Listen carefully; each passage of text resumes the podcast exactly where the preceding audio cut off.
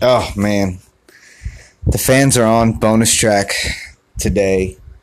I freaking got hit on my scooter. Just got the damn thing fixed. Just put money into it. Was trying to burn that gas out. Oh man.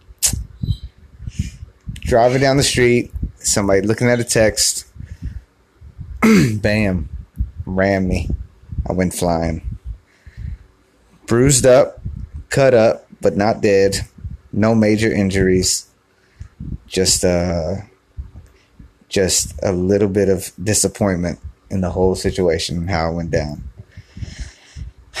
so we got to bounce back. and the funny thing is, a great thing happened. I was given, I was, I was helped out today. Somebody gave me some money to do this trip to DC, and it's just amazing. So, um, yeah, that's just a bonus track. Got hit, got knocked down, got flipped over, busted up scooter. Back to one, back to one on the on the ride situation.